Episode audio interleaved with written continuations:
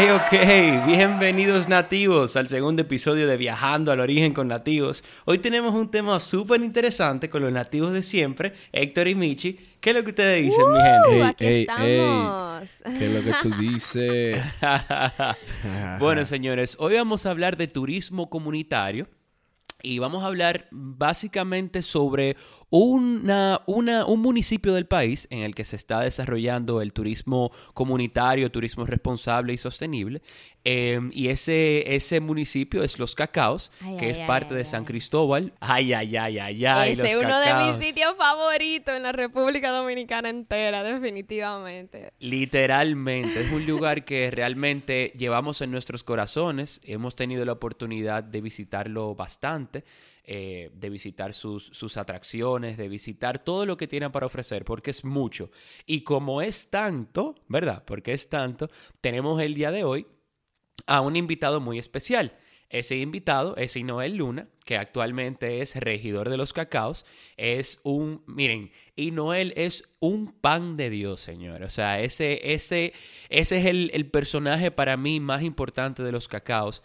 Em, y es una persona que realmente ha tratado de, ir desarrollando lo que es eh, esa plataforma turística de los cacaos a través de su proyecto que se llama Luna Herrera Travel. Los cacaos tiene tiene un no sé qué que no da un qué sé yo. O sea, de verdad, yo ni sé cómo explicarlo porque es un lugar sumamente mágico, muy especial. O sea, las cascadas que tiene desde los inicios eh, son increíbles. O sea, toda la flora y fauna que hay. O sea, la naturaleza allá es como que, de verdad, tan cerca de la ciudad que uno se puede desconectar en un lugar tan lindo de verdad, para mí es como que, wow, qué privilegio poder eh, disfrutar de, de, eso. Lo chulo de los cacaos es que está rodeado de montañas. Es un lugar que está lleno de montañas y cuando uno se encuentra en ese lugar y uno ve tantas, tantas lomas y montañas, uno dice, wow, pero aquí hubo un movimiento tectónico muy fuerte en algún momento porque es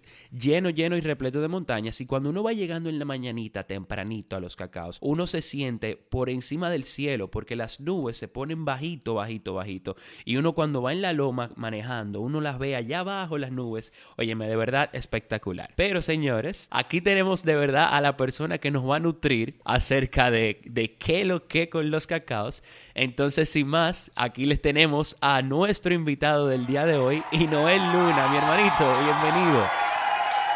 Gracias por la oportunidad de, estar con ustedes en su programa nativos. Eh, y nada, un placer para mí estar aquí con ustedes. Viajando al origen con nativos. Aquí estamos viajando al origen contigo en el día de hoy, que eres un nativo de los cacaos. Entonces, eh, lo primero que queremos escuchar es, y porque aquí están las chicas también escuchando, hablan un poquito de ti, y que, que tú estás soltero, y que... ay, ay, ay. No, mentira, mentira, eso es un chistecito, pero cuéntanos, hablan un poquito de ti, ¿no?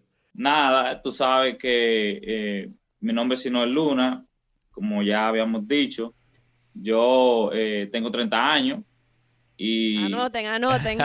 La idea con Luna Herrera Travel, de donde nació todo, eh, en el 2007, ya para el 2008, era cubrir una necesidad que teníamos en ese momento, que era generar empleo para, para los jóvenes. Y nada, de ahí surge la idea de empezar a buscar eh, los atractivos del municipio y para luego expandirlo a través de las redes sociales, o sea, hacer publicidad para que la gente nos visite. Y así nace la, la idea de Lunes Rela Travel. O sea que básicamente tú empezaste a explorar la zona, tú con unos cuantos. Claro, eh, yo le planteé la idea a varios amigos, le pareció eh, bien, aunque en ese momento mucha gente decía que yo estaba loco, que me iba de un mareo, una vaina, por la cascada. ¿Tú, tú, sabes que, tú sabes que eh, cuando uno emprende una idea, la gente tiende a no creer en, las ideas hasta que da resultados. Exacto. Entonces, en ese momento empecé a buscar en todo el municipio, todos los arroyos, toda la cascada, a escudriñar en las montañas y, así fuimos descubriendo eh, las diferentes cascadas. Magia. Claro, que hay ahora en la zona. Y de ahí nace el proyecto Luna Herrera Travel. Excelente. Claro, ¿no? Y el Luna Herrera Travel ha crecido bastante, o sea, incluso es una de las plataformas que, que, que las personas utilizan para visitar los cacaos. O sea, para yo, por ejemplo, la primera vez que visité los cacaos, y, y bueno, creo que Michi también, fue a través de, de uno de los jóvenes que ahí no tenía en su proyecto para visitarlo. Entonces creo que somos uno de muchos, o sea, muchas otras personas también lo han conocido de esa forma. O sea que está rindiendo fruto tu proyecto, Ino. Sí, sí. sí. Ino, ¿y como cuántas cuánta cascadas cacaos? ¿Cuántos arroyos? Ay, ay, ay, ay, ay, bueno. Para yo, pa yo tener la mentalidad de como ponerme Lo que en pasa la es que hay distintos como arroyos. Sí, porque realmente la- las cascadas no están en los ríos. Eh, o sea, nosotros tenemos tres ríos principales, ¿verdad? Está el río Mahomita, Correcto. el río Mahoma, que el Mahomita se desprende del Mahoma, Exacto. y tenemos el río Nizao. Esos son los tres ríos principales, pero ya todo, todos lo- los centros acuíferos eh, son arroyos y cañadas. Entonces, las cascadas, en su mayoría, están en, en los arroyos. Por ejemplo, el arroyo arenoso, donde está la taína, eh, el Santa Cruz, donde está el tabernáculo y, y donde está Oh, la el culebra. tabernáculo. Ah, pero es que ya yo más o menos sé. Ah, pero ahí no te está hablando de un sitio. Claro, ¿no? Eh, eh, o la piedra, como le dice mucha gente, porque hay como una piedra, ajá, justo en el medio, ahí entre las dos, en, claro. en- en el, ajá, en el medio del cañón hay una piedra encima espectacular. Es increíble. No, es que todos los arroyos ahí son demasiado hermosos. O sea, cada vez que yo vuelvo y regreso y que hay distintas cantidades de agua, porque hay veces que hay menos agua o mucha más agua, la verdad es que, wow, es que es increíble. Eso hay que verlo con, con Eh, ojos propios para entender. Claro Me que tienen sí. que llevar. Entonces, una preguntita ahí, ¿no? Porque mira, la última vez que fui a los cacaos, que no hace mucho, hace menos de un mes, eh, vimos mucha basura. Entonces, vimos, vimos mucha basura en lugares Sí. donde antes no veíamos basura. basura. Porque, Vimos un cerdo. O sea, nosotros vimos un cerdo cocinado, medio comido, y que lo dejaron ahí. o sea, literal. eso dio mucha rabia. Entonces, te quería preguntar, eh, ¿qué, qué, qué podemos hacer para que, para que eso deje de pasar? Porque son lugares tan lindos que cuando tú llegas, tú dices, wow, mira, al lado de mí tengo agua cristalina, pero aquí veo, como dice Michelle, veíamos un cerdo en, un en uno de esos envases que son como para hornearlo, de, de papel de aluminio. Rompe el corazón, de verdad Mira, que sí. te voy a explicar. Yo insisto mucho en el tema de que las personas que nos visiten usen los guías locales. Y una de las razones, de las principales razones Claro. es el, el- el de mm, la basura que genera la gente que vienen por sí solo. No, no los senderistas ni los ecoturistas en sí, porque ellos tienen una cultura de cuidar el medio ambiente. Correcto. Pero Claro. la, la persona, las personas que hacen esto por moda, no por ese sentimiento a la naturaleza, pues usan vasofón, usan eh, plástico, usan botellas Llevan la botella de romo, la exacto. allá. y lo dejan en los lugares. Entonces, nosotros insistimos bastante en que la gente para ir a los lugares lo usen los guías locales, porque los guías locales son un ojo visor, ¿verdad? Que vela para que estos desperdicios, cuando la gente entra a los lugares, pues la gente pueda llevárselo de nuevo consigo. Exactamente. Y, y, claro, entonces nosotros tenemos un- una pequeña dificultad eh, en el ámbito territorial, porque, por ejemplo, Nizao, que es donde se encuentra la presa Aguacate donde están la mayoría de las cascadas que se hacen, no pertenecen en sí a los cacaos. Claro, eso es Peravia. Claro. Entonces, imagínate, el ayuntamiento de Peravia no va a venir a este lado a recoger basura allí. Entonces, el ayuntamiento de acá, que ya yo lo he planteado en otras ocasiones, en, una- en sesiones y todo, no asume esa zona como parte de ella y entonces no recoge la basura. Ok. en- Ya tú sabes. Básicamente nadie quiere asumir la responsabilidad. No, hemos tenido que asumirla nosotros. Por ejemplo, a mí me cuesta 2.500 pesos cada vez que yo hago una jornada de, de recogida de basura allá. Por ejemplo, ahora, ahora, en este mismo momento, corresponde, de hoy a mañana corresponde una limpieza allá. No, y esa es una, eso es una realidad que, que no necesariamente deberías de estar absorbiéndolo tú, ese costo, realmente. Exacto. Claro, eh, y, y una sugerencia, tal vez, poner unos letreros, tal vez, en sitios estratégicos. Lo que pasa es, Héctor, que eso mucha gente tiene ideas, por ejemplo, y Noel tiene esa idea, nosotros hemos tenido esas ideas, pero es que eso ni siquiera puede correr del presupuesto nuestro, porque al final el, los que se tienen que preocupar por eso es el Ministerio de Medio Ambiente, el Ministerio de Turismo. O sea, al final nosotros le, podemos proponer esas ideas, pero al final el que debe ejecutar son ellos. Nosotros podemos hacerlo como fe de nosotros. Ah, sí, lo vamos a hacer por algo bueno que queremos hacer. Claro, y a través de los ayuntamientos también. Correcto. Asistirse de los ayuntamientos. Correcto, correcto. Hay otra manera también de, de cómo se puede solucionar ese problema y nosotros lo hemos planteado. Pero antes de mencionarte esa parte, yo te voy a decir algo. Mira qué pasó. Nosotros creamos letreros. Yo hice varios letreros pero cometí el error de hacerlo en madera. Y la gente cuando fue a cocinar, ¿tú sabes lo que pasó? Usaron eso. Terminaron usando como ley. No me digas eso. pero yo, no, pero es que hay que darle con esa misma madera en la cabeza a toda esa gente, ¿verdad? sí, en verdad. Oye, está wow, pasado. Qué, qué sociedad, Dios mío, Dios mío. Yo, estoy en shock, yo, yo, no sé. Entonces, tú sabes que tú sabes que la, solución que nosotros hemos planteado, no solo para, para aquí eh, el Parque La Barbacoa, que es donde se encuentran esos centros acuíferos que mencionamos, ¿verdad? Sino también para el Parque La Homeadora, que es donde está el Valle de Dios. Exacto. Que la basura allá también tiene un tema, porque eh, casi la mayoría de los que suben independientes no bajan su basura. Entonces allá también es un tema, el tema de la basura. Claro. Entonces, ¿qué es lo que nosotros, qué, es lo que nosotros le hemos planteado al Ministerio de Medio Ambiente? Que no, nos dé a la Asociación de Guías, ¿verdad? Local, que incluso ha sido capacitada por ello, que nos dé el comanejo de, las áreas. Eh, ¿Por qué? Porque con el, con el comanejo de las áreas se prepara todo un esquema de trabajo para mantenimiento de la misma y con el comanejo se puede cobrar el impuesto de entrada que sirve para, para uno poder costear el, punto final de los desechos sólidos. O sea, claro. eso que se paga para ir a un, camión que lo vaya a buscar, pagar la jornada de limpieza, comprar las fundas, comprar no, claro. Se paga a sí mismo la logística. Exacto. Y, y, le quita un peso a ellos encima también. Claro, eso, eso es un muy buen planteamiento. Yo siento que tendría un buen impacto en la comunidad, porque se puede utilizar todo eso que se colecte, se puede utilizar incluso, si queda, ¿verdad? Si queda algo más, para el desarrollo de infraestructura en esas atracciones. Claro, es la idea. Y se pudiera también, yo pienso, porque y no hablo de, del medio ambiente, pero también esos ayuntamientos y esos, como le llamamos, esa frontera entre entre de territoriales. Esa comunicación de ellos con la entidad del, del Ministerio del Medio Ambiente sería una buena conversación también, porque entonces tú estás incluyendo más aún del gobierno. O sea, dentro de ellos mismos tiene que haber una comunicación. Claro. Y, y Noel y yo tenemos un muy buen amigo en común, Nicolás Vera, y Nicolás dice que los cacaos es el Disneyland de República Dominicana. Eso sí es verdad.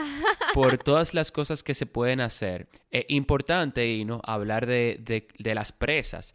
Eh, porque las presas allá, en lo que es la presa del aguacate y la presa de, de Higüey, que está un poquito apartada, más apartada, sí. eh, han realmente han sido las que las que han permitido que tengamos acceso a los cacaos y que tengamos acceso y que estén todos esos caminos hechos. Porque para poder llegar los expertos de la hidroeléctrica a trabajar allá necesitan una buena carretera. Entonces las carreteras de acceso están buenísimas. Y eso ha tenido un impacto grandísimo en la comunidad no claro claro efectivamente. Entonces ya que tú dices para hablar un poco de la presa eh, mira la presa Higüey es el primer aprovechamiento de, agua, el primer contraembalse de agua del río Nizao. Y la presa Aguacate es el segundo aprovechamiento eh, o contraembalse de, de, río Nizao. con, con estas dos presas que pertenecen tanto, tanto a Ocoa, Higüey, como a San Cristóbal, y tanto Aguacate a Peravia como a San Cristóbal. Exacto. Con estas dos presas se produce el 65% de la energía eléctrica de, Santo oh, Domingo. wow. Eso es bastante. Eso es bastante, o sea, son, son, muy importantes. Y entonces, señores, a esas presas es que caen todos estos tesoros de los que Ino nos eh, mencionó anteriormente. Los arroyos caen en estas presas y esos arroyos que vienen de la montaña, que vienen cayendo, ahí es que se encuentran todas esas lindas cascadas de las que Ino nos habló anteriormente, como para que se pongan un poquito en sintonía de, de dónde están esos tesoros que, que, que están en los Ok, y no ¿cuáles son, tú dirías, los recursos naturales más impresionantes dentro e, en, tu patio? Porque esto es un patio para ti, me imagino, o sea. Claro, yo soy nacido y, criado aquí en Los Gatos. Mira, aquí hay unos eh, atractivos impresionantes, pero yo tengo una pasión por lo que yo hago y por lo que yo he visto, o sea, porque cada cascada eh, eh, son bellísimas que yo no podría decirte, todavía yo no puedo seleccionar y que esa es la más dura, porque es que todas, hasta la más chiquita, no sé si ustedes han escuchado los rellitos, ¿no? Claro que sí. Claro, los rellitos es bellísimo, son pequeñas cascadas y pequeños charcos, pero tiene como, como ese... ese no sé qué. Okay, sí, como, como que tú no sabes decir cuál es lo más impresionante de todo. Claro, pero yo diría, mira, yo me voy a tomar el atrevimiento, a lo margen de no ser un local de los cacaos, de decir una de las cascadas que para mí, para mí, de las que he visitado, y más que yo soy barranquista, o sea que yo sí me he metido bien profundo en los cacaos, eh, una de las que más me ha impresionado a mí hasta yo creo que yo sé cuál es. el momento es la culebra. La culebra que está en el, en el, arroyo Santa Cruz. La culebra nosotros la hicimos de arriba hacia abajo, o sea que vimos cómo se ve esa cascada desde allá arriba y la descendimos. Y esa cascada, señores, es un espectáculo porque es tan alta que el agua no llega abajo como un chorro individual, sino que se va como esparciendo un poquito en el aire. Entonces es, es de verdad un sueño. Por eso soy yo de atrevido, ¿eh? Claro. El que sabe sí. aquí. la verdad es que la culebra, la culebra es espectacular definitivamente, pero para mí, o sea, yo creo que La, la, garganta del diablo se lleva mi corazón. Ah, también, también. Eso es en el arroyo arenoso. Entonces, última pregunta ahí, ¿no? Eh, ya para, para aprovecharte en este tiempito que te tenemos. ¿Hacia dónde va todo? ¿Cuáles son tus sueños? ¿Qué es lo que quieres lograr en tu comunidad? ¿Qué, y, y, qué es lo que vas a lograr? Porque esto no indique que, ah, que vamos a ver si pasa. No, tú estás dando los pasos necesarios. Entonces, ¿hacia dónde vamos? Tú sabes que yo cuando se escribió toda la idea, precisamente esa pregunta estaba. Nosotros recibimos una mentoría donde tuvimos que contestar esa pregunta. Y te voy a contestar lo mismo que contesté allá. Nosotros, eh, como Lunes Red Travel, tenemos un objetivo y ese objetivo es que los cacaos se pueda situar en un sitial donde se diga que es uno de los principales polos ecoturísticos del país. Estamos hablando de que, de que tú tendrás la oportunidad de compararlo eh, con Jarabacoa, vamos a decir. Que tú puedas decir, bueno, pero lo, eh, Jarabacoa, los cacao. Que no, lo no estamos todavía en ese nivel, pero la idea es que la economía local pueda llegar a, esos niveles de sostenibilidad que, por ejemplo, exhibe Jarabacoa. Ahí es donde nosotros queremos y yo me iría más lejos, yo me iría a que eh, lo que, como yo personalmente veo a los cacaos y uso de referencia, voy a utilizar de referencia a un país que, que, no es la República Dominicana, sino Costa Rica. Costa Rica tiene muy, muy bien organizado lo que es el ecoturismo eh, en su país y la preservación de los recursos naturales. Fuera muy lindo que los cacaos sea un plan piloto de un desarrollo ecoturístico como el que se exhibe en Costa Rica. Amén. Más que incluso Jarabacoa, porque Jarabacoa está muy cerca, es muy fácil llegar a Jarabacoa. Yo no dudo que ustedes en los próximos dos o tres años estén ahí o muy cerca. Pero ya un poquito más a largo plazo, en los próximos 10, 15 años, que estemos en los cacaos, cómo se vive el ecoturismo en Costa Rica. Claro, de que se pueda ir a los cacaos el día de hoy, y en 10, 15 años se siga yendo de la misma manera. Quiero Claro. hacerte una pregunta. Sí. Eh, ¿Cuántas personas eh, se benefician del turismo ahora mismo en los cacaos? Directamente contigo e indirectamente. O sea, por ejemplo, cuando las personas visitan los cacaos, no solamente los recursos naturales, sino la, la comunidad, el pueblo. Bueno, conmigo eh, siguen trabajando actualmente porque siguen llegando jóvenes. Se van algunos, pero algunos llegan. Yo tengo aproximadamente 70 personas trabajando conmigo. ¡Wow! Llámese eh, Valle de Dios, que es un equipo de 25 o 30 personas, solamente entre guía y cocinera. Y hay que decir de lo que trabajan conmigo, lo que nos rentan los mulos, que son personas ancianos y eso, que nos rentan mulos, que son aproximadamente unas 15. Y por aquí en Lo Cacao hay como unos 20 muchachos que trabajan conmigo. En Nizao hay como 4 o 5. Y cuando tú haces la sumatoria, anda alrededor de los 70, 75 personas. sí.